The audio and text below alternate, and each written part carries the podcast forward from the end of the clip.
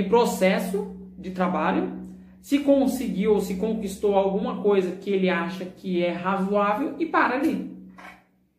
Não tem um esforço maior, não tem uma meta maior, não tem um objetivo no qual, qual ele, ele entende que é evolutivo, que ele precisa crescer e melhorar.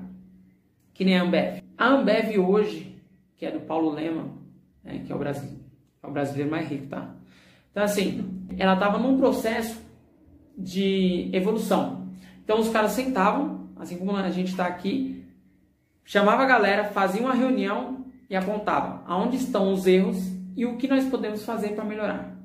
Como nós faz, podemos fazer para melhorar a empresa a partir de hoje. E eles tinham sempre essa reunião de um ciclo evolutivo.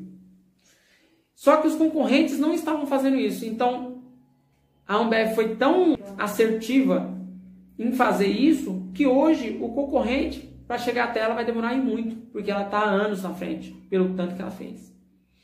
É. O pequeno empreendedor não tem noção disso. Ele não entende é, que isso é necessário para ele se fortalecer no mercado e também uma segurança para se manter. Existe uma, uma, uma, falsa ideia de dois mil, três mil reais está bom. Não, não está bom.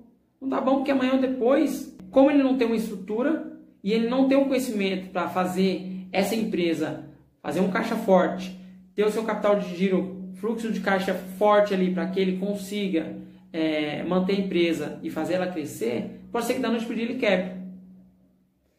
E isso, isso é, o, é um dos grandes problemas, dos grandes gargalos que tem desse público.